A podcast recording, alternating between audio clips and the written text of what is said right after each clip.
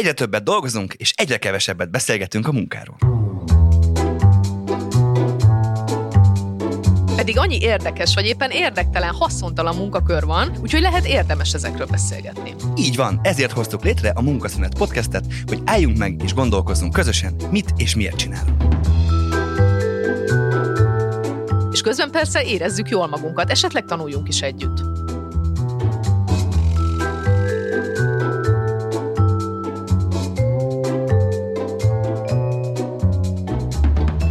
Bemutatom Tapasztó Orsit, aki fizikus, mentálhigiénész szakember és tartalomgyártó. Én pedig bemutatom Balatoni Jocó műsorvezető társamat, aki történelemtanár, író, és szintén szokott tartalmakat gyártani.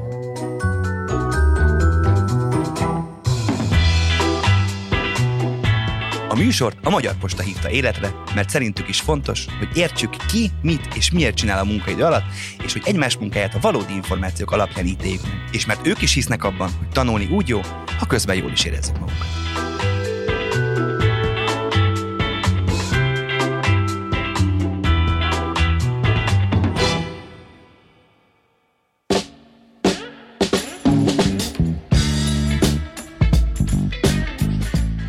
Szia, Orsi! Hello, Jocó! Na, mi lesz ma? Nem tudom, mi lesz ma. Mit hoztál már? ma? Nagyon kíváncsi vagyok. Egy nagyon-nagyon jó témát, amiről te első kézben rengeteget fogsz tudni beszélni. Húha, Bizony. mesélj. A mai témánk azok az úgynevezett rózsaszín galléros munkák. Igen. Tudod, hogy mit jelent az, hogy rózsaszín galléros munka? Van egy elképzelésem, de fejtsd ki, nyugod, fejtsd ki nyugodtan. Kérlek szépen, ezek a női munkák. Aha. Azokat hívjuk rózsaszín, Kedvencem. azokat hívjuk rózsaszín galléros munkáknak, amik tipikus ilyen női munkák. Aha. Ez lett a megnevezése ennek a, ennek a történetnek, hogy azokat a munkaköröket, hogy a kék galléról már beszéltünk, ez ugye a, ami ugye a fizikai munkák, uh-huh. de hogy megjelentek a rózsaszín galléros munkák. És egy nagyon érdekes sztorit hoztam az IT területéről. Na. Mert hogy ma az IT területén a, nagyjából a 9%-a az IT-soknak nő. Wow. És az egyetemeken nagyjából 15%-a a hallgatóknak nő, Eh, ami egy nagyon-nagyon alacsony arány uh-huh. ebben a szektorban, ami azért érdekes, mert hogy régen az IT az egy tipikus női szakma volt. Tehát ezeket a, az óriási nagy számítógépeket többségében nők kezelték és nők programozták, sőt, a 30-as években a NASA egy öt nőből álló csapatot rakott össze a repülési és szélcsatorna tesztek eredményének feldolgozására. Sőt, a 60-as években a Cosmopolitan magazin Amerikában arról írt, hogy a programozásban milyen fényes jövő vár a nőkre, hmm. és egy megszólaltatott női programozótól azt idézték, programozni olyan, mint megtervezni egy vacsorát. Hmm. Előre kell tervezni és időzíteni, így minden kész lesz, amikor szükség van rá. És ebből eljutottunk oda 2022-re, hogy teljesen elférfiasodott De kemény ez. ez a szakma, Aha. ö, és hogy ez egy nagyon jó példa arra, hogy mennyire változik ez a, ez a történet, hogy mennyire meg tud billenni egy adott ponton ez a, ez a történet. És ez azért is érdekes, mert amiben te vagy, a természettudományos uh-huh. kutatások, alapvetően az, az a kényszerképzetem nekem, hogy aki laborban dolgozik, meg elemez, meg öntözget, az nő. Uh-huh. És hogy közben meg a kutatók többsége nem nő. Ez így van. És uh, arra lennék első körben most kíváncsi nálad, uh, így talán egy kicsit az agymenőkre is ráfűzve, hogy ez azért dobott ezen a történetem, hogy milyen ma Magyarországon női kutatónak a lenni. Érzel-e bármilyen előnyt, hátrányt ebből, vagy egyáltalán mit látsz magad körül, hogy, hogy vannak-e női kutatók ma Magyarországon? Uh-huh. Hát a női kutatói, vagyis hát a kutatói társadalomnak a 30%-a körülbelül a nő, tehát hogy Az elég magas arány. Hát és közben meg nem, mert hogy, mert hogy hát azért lehetne azért több is, és jó sok kutatást elolvastam a témában, és képzeld el, ami engem nagyon ledöbbentett az az, hogy amikor uh, azt nézzük, hogy százalékosan um, egyetemi diplomát, egyetemi végzettséget nők, férfiak hogy kapnak, akkor képzeld el, hogy ott még eléggé szépen ki van egyenlítve a sztori. Tehát, hogy ott uh-huh. nincs, ilyen, nincs egy ilyen hatalmas, hogy 70% a férfi, 30% a nő, az, aki diplomát szerez.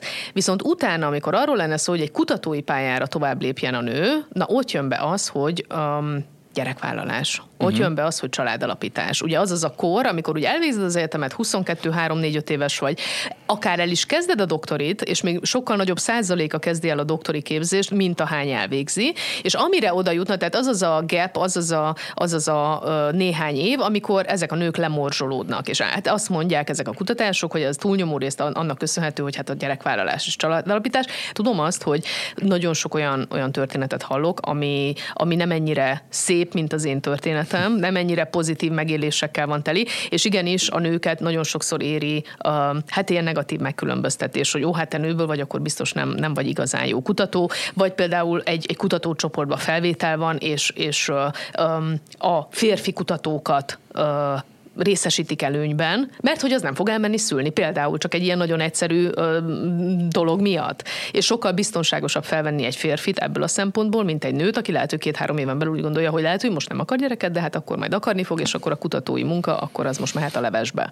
De ez igazából, igazából ez, ez szerintem mi, minden szakmában így van. Tehát hát nagyon sok állásinterjúkon megkérdezik, hát hogy van egy gyermeke, így mert van. az meg megint ar- arról szól, hogy ja, hogy a gyerek beteg, akkor anya fog otthon maradni így vele, van. anya megy beteg szabadságra a gyereke, vagy ha nincs, akkor meg hát ez biztos, biztos tervez, akar, akarni van, fog. Hiába van, mondja azt, hogy van. nem akar gyermeket vállalni.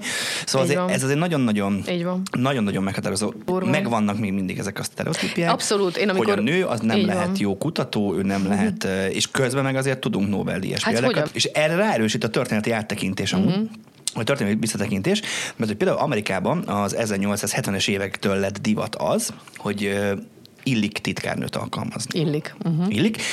Na, és ez a tény engem nagyon-nagyon felbosszant, mert hogy, mert hogy mire alkalmazták a titkárnőt, megemeljék a saját presztízsüket, uh-huh. hogy nekem uh-huh. van egy uh-huh. alkalmazottam, aki nekem megcsinál uh-huh. mindent, engem kiszolgál, és feltétele ugye egy titkárnőnek, hogy dekoratív legyen. Így van, hát hogy nem. És azért valljuk be, nagyon sok esetben mind a mai napig ez van, van. hogy ezekben a munkakörökben az alap Így legfontosabb van. érték, vagy, vagy, vagy, vagy, vagy dolog az az, hogy hogy néző ki. Uh-huh. Hát ez az első, amit, amit hát nem, ezt látja az vesznek, ügyfél, persze. hát nehogy már te úgy mhm. nézzék ki, meg hát az ügyfél ne kívánjon meg. Képzeld el, amikor ezeket a, a lányok napján ezeket az előadásokat tartottam, akkor úgy kezdtem az előadást, hogy megkértem a, az összes lányt a, a terembe, aki volt, nem tudom, milyen 50-60 leányzóról beszélni, hogy csukja be a szemét.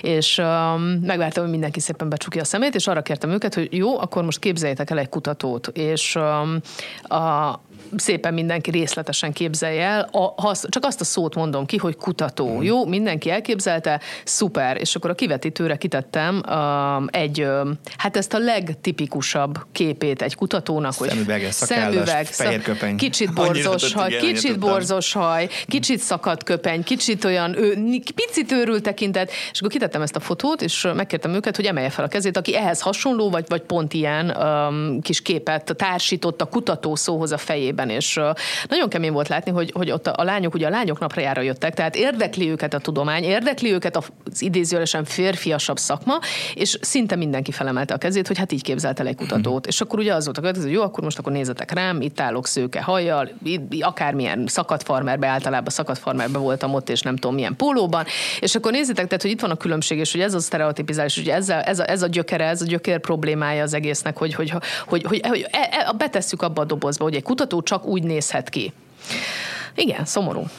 Hát ez, ez azért is szomorú, mert ez, mert ez nagyon, nagyon nehezen mozdul, nagyon nehezen van, változik. Tehát, hogy, hogy azért onnan indulunk, jó, tehát erre azért a világháború nagyban ráerősített uh-huh. erre a fajta emancipációra, meg erre a fajta kitörése, uh-huh. mert hiszen a férfiak nem voltak otthon, tehát a gyárakban is nőknek kellett dolgozni. Igen. Egészen addig azért ez a női munkaerő, ez nem, tehát hogy, hogy, hogy, hogy ma, Magyarországon például egyetemre se járhattak uh-huh. meg. Tehát, hogy Ugandai a hány évig küzdött azért, hogy, hogy elismerik az ő külföldön szerzett diplomáját. Tehát, tehát nagyon-nagyon-nagyon-nagyon le vagyunk ebben uh-huh. maradva, de világszinten is én azt gondolom. Uh-huh. Tehát, hogy 2022-ben is az van, hogy például és ez ne, nekem is egy ilyen, pedig ezt tudod, nem vagyok előítéletes, de amikor így meglátok egy női buszsofőrt, uh-huh. még, még mindig úgy meglepődöm, uh-huh. pedig uh-huh. hát, egyre több igen. van, igen. és amúgy a tapasztalatom az, hogy a női buszsofőrök sokkal keményebben vezetnek. Tehát ilyen beül abba a nagy dögbe, és olyan úgy átvisz a városon pillanatok alatt, hogy csak nézed. Te, tehát, hogy ezért, mert hogy egyre jön be az, például most volt a nyolcadikos ballag osztályban, az egyik lány mondta, hogy ő autószerelő szakra megy, már mint középiskolába. És hogy én ezen nem rökönyödtem uh-huh. meg. Mhm. Tehát az volt, hogy azaz, gyerünk. Tehát, hogy baszki, ha az érdekli, akkor ő miért nem? Mert uh-huh. pe- persze, tehát ilyenkor mi, mindig az szoktak, hogy emancipáció, akkor menjél a bányaboszton, izé, ássák ki. Barátom, vannak olyan nők, aki lehet, hogy húszszor többet tudna megemelni, mint te öcsém, de hogy persze alapvetően vannak ezért na- na- nagyon tipikus férfi szakmák, ugye én az építőipar, uh-huh. ilyen például a kamion, kamionsofőr, tehát amihez azért nagyon-nagyon nagy fizikai erő uh-huh. kell, de egyre inkább, egyre több szakma, ami alapvetően férfi uh-huh. volt, az elnőiesedett. Uh-huh. Ha megnézed a két világháború között, Magyarországon elvétve volt női tanár. Tényleg? Mert hogy egészen ugye a, az államosítás koráig, ugye kik látták el a, az oktatást, leginkább az egyház. Uh-huh. És ott is a papok, aztán megjelentek az apácák is. Igen. Alapvetően egy teljesen férfi szakma uh-huh. volt. És ma ott tartunk, hogy a pedagógus az egy legelnőiesedettebb szakma. De neked több női kollégád van? Több. Tényleg? Nálunk, nálunk azért nagyon jó az arány, tehát uh-huh. nálunk nagyon sok férfi van. Hogyha megnézel egy kis iskolát, példaként vidéken általában egy vagy két férfi van többségében az egyik a tesítő tanár, a másik meg az igazgató. De hogy én tudok nagyon sok olyan iskolát, ahol egy darab férfi van, és ő az igazgató. Hmm. Mert hogy az azért ne, nem lehet, hogy a, az iskolában dolgozó egyetlen férfi az ne az igazgató legyen. Nagyon kemény. Tehát, hogy aha. szakmai kvalitás ide vagy oda. Aha. Aha. Mégis az van, hogy ott a sok a, tyúkra azért azt a kakast, azt rakjuk már oda, jaj, akkor is, ha nem feltétlenül ért hozzá. Aha. Sőt, ami megdöbbent, és én imádom, tehát én, én ismerek több óvóbácsit, uh-huh. és halál. Tehát tényleg, ez zseniális, mert én tökre hiszek abban e, mindenféle szakmában, hogy alapvetően figyeljünk oda arra, hogy legyen meg az arány. Uh-huh. Arra, hogy mondjuk egy gyerek lásson férfi meg női mintákat. Most gondolj bele egy gyereket, aki az iskolában úgy szocializik, hogy kizárólag női mintákat kap. Uh-huh. És Magyarországon az óvodapedagógusok egy a férfi. Wow és iszonyatos sztereotípiával kell, hogy megküzdjenek, wow. ugyanis a többségét melegnek vagy pedofilnek titulálják. Jó, Pedig ő csak szereti Aha. a gyerekekkel hát való meg a munkát, meg igen. a pedagógiát, és, a, és én azt mondtam, hogy ezt minimum 20%-ra kéne felemelni, uh-huh. mert az óvodák többségében csak női példa van. Igen. Női dadus, női jóvónő, női takarítónő. De képzeld el, a multicégek, a multicégek például erre már tudatosan figyelnek, nyilván nem, a, nem mindegyik, meg nem a, de hogy, de hogy nagyon sok multicég erre már odafigyel, hogy vegyes legyen a, a, a munkaközösség. Tehát, hogy a, a nők és a férfiak aránya az, az egyik irányba se, és miért? Mert azt vették észre, hogy ahhoz, hogy a, tehát, hogy egyszerűen a, a munkának a, a hatásfoka sokkal jobb akkor, hogyha, hogyha nem csak férfiak, vagy, és abban a férfi társában egy-két nő van jelen, hanem tök jó hatással van a férfi jakra az, hogyha, hogyha ugyanannyi nő van jelen, és fordítva is. És hogy erre már tudatosan odafigyelnek, és ez tök jó szerintem. És ez, ez, egy, ez egy járható út majd a jövőre nézve, hogyha igenis ezt um, nem az van, hogy hát ez csak egy férfi csinálhatja, vagy ez csak egy nő csinálhatja, hanem igenis felfedezik azt, hogy, hogy ez akkor megy jól, hogyha mind a két típusú gondolkodás, mind a két típusú szem ott van jelen. Mert hogy, mert, mert, mert hogy ekkor működik jól, uh-huh. e- ekkor működik a dinamika. Egy kerek egész. Tehát igen. ekkor van kerek egész. Ö, és igen, és itt bejön az, hogy tényleg nagyon sok munka van, ahol nem számít, hogy uh-huh. milyen nemű. Igen. Tehát mert hogy most érted egy ügyintézőn, egy banki, de akár még egy ápolónál is én azt hát gondolom, persze. hogy persze, csak most ha már megnézzük a szavaknak az etimológiáját, hogy a nővér szó. Hmm. Hmm. És aztán egy időben így, így meg is voltak ezzel így lőve, hogy amikor egy férfi nővér volt, az hogy, hogy kell mondani, és akkor végig az ápoló lett a megfelelő szó rá. Azért többségében mondjuk a szakmák elnői esedésének azért többségében a megélhetés az oka. Ha megnézed, uh-huh. egészségügy és oktatás. Uh-huh. Ez a kettő ma Magyarországon, hogy nagyon el, elnői esedett. Uh-huh. Konteót hoztam Jaj, de valami, végre valami oldás, Istenem. Na, Igen, hát figyelek. És ez a te tereped, mint Ajaj. nő. Igen, ajaj. Csak hogy ezt szeretném erősítsek. Az első konteó. Garantált az azonnali száradás, hogyha jeges vízbe mártod a körmeidet különfestés után. Uh-huh, igen, következő.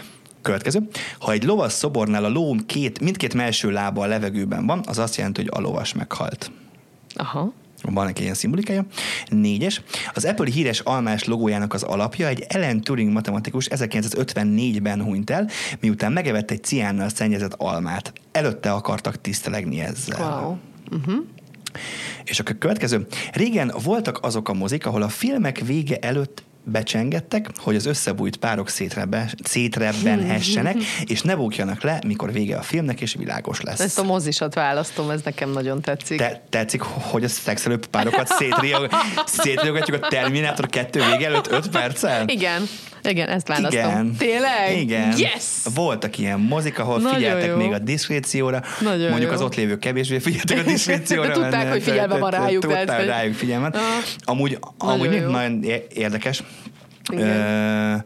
mert hogy igazából például a lovasszobroknak is van szimbolikája, de, de nem a két, Aha. két, két lábra állás az, ami ezt be, befolyásolja, uh-huh. mert ott viszont az egy, egyik lába lent van, és a másik Aha. van fönt. Tehát, hogy vannak ilyenek, úgyhogy... Hmm. Nagyon jó, köszönöm. Köszönöm ezt. szépen, és nagyon szépen köszönöm a műsor készítőinek, hogy ez egy olyan műsor, ahol 50-50 a férfiak és a nők oh, aránya. Wow. Ez szerintem nagyon fontos, mondjuk azért...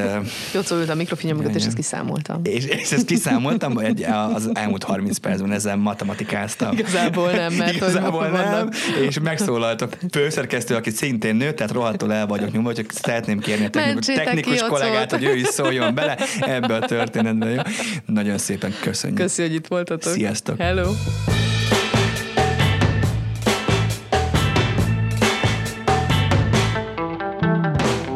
Munkaszünet podcastet hallottátok, amit azért készítünk, hogy leszámoljunk a szakmákkal kapcsolatos sztereotípiákkal és mitoszokkal, helyettük pedig ismerjük meg a valóságot.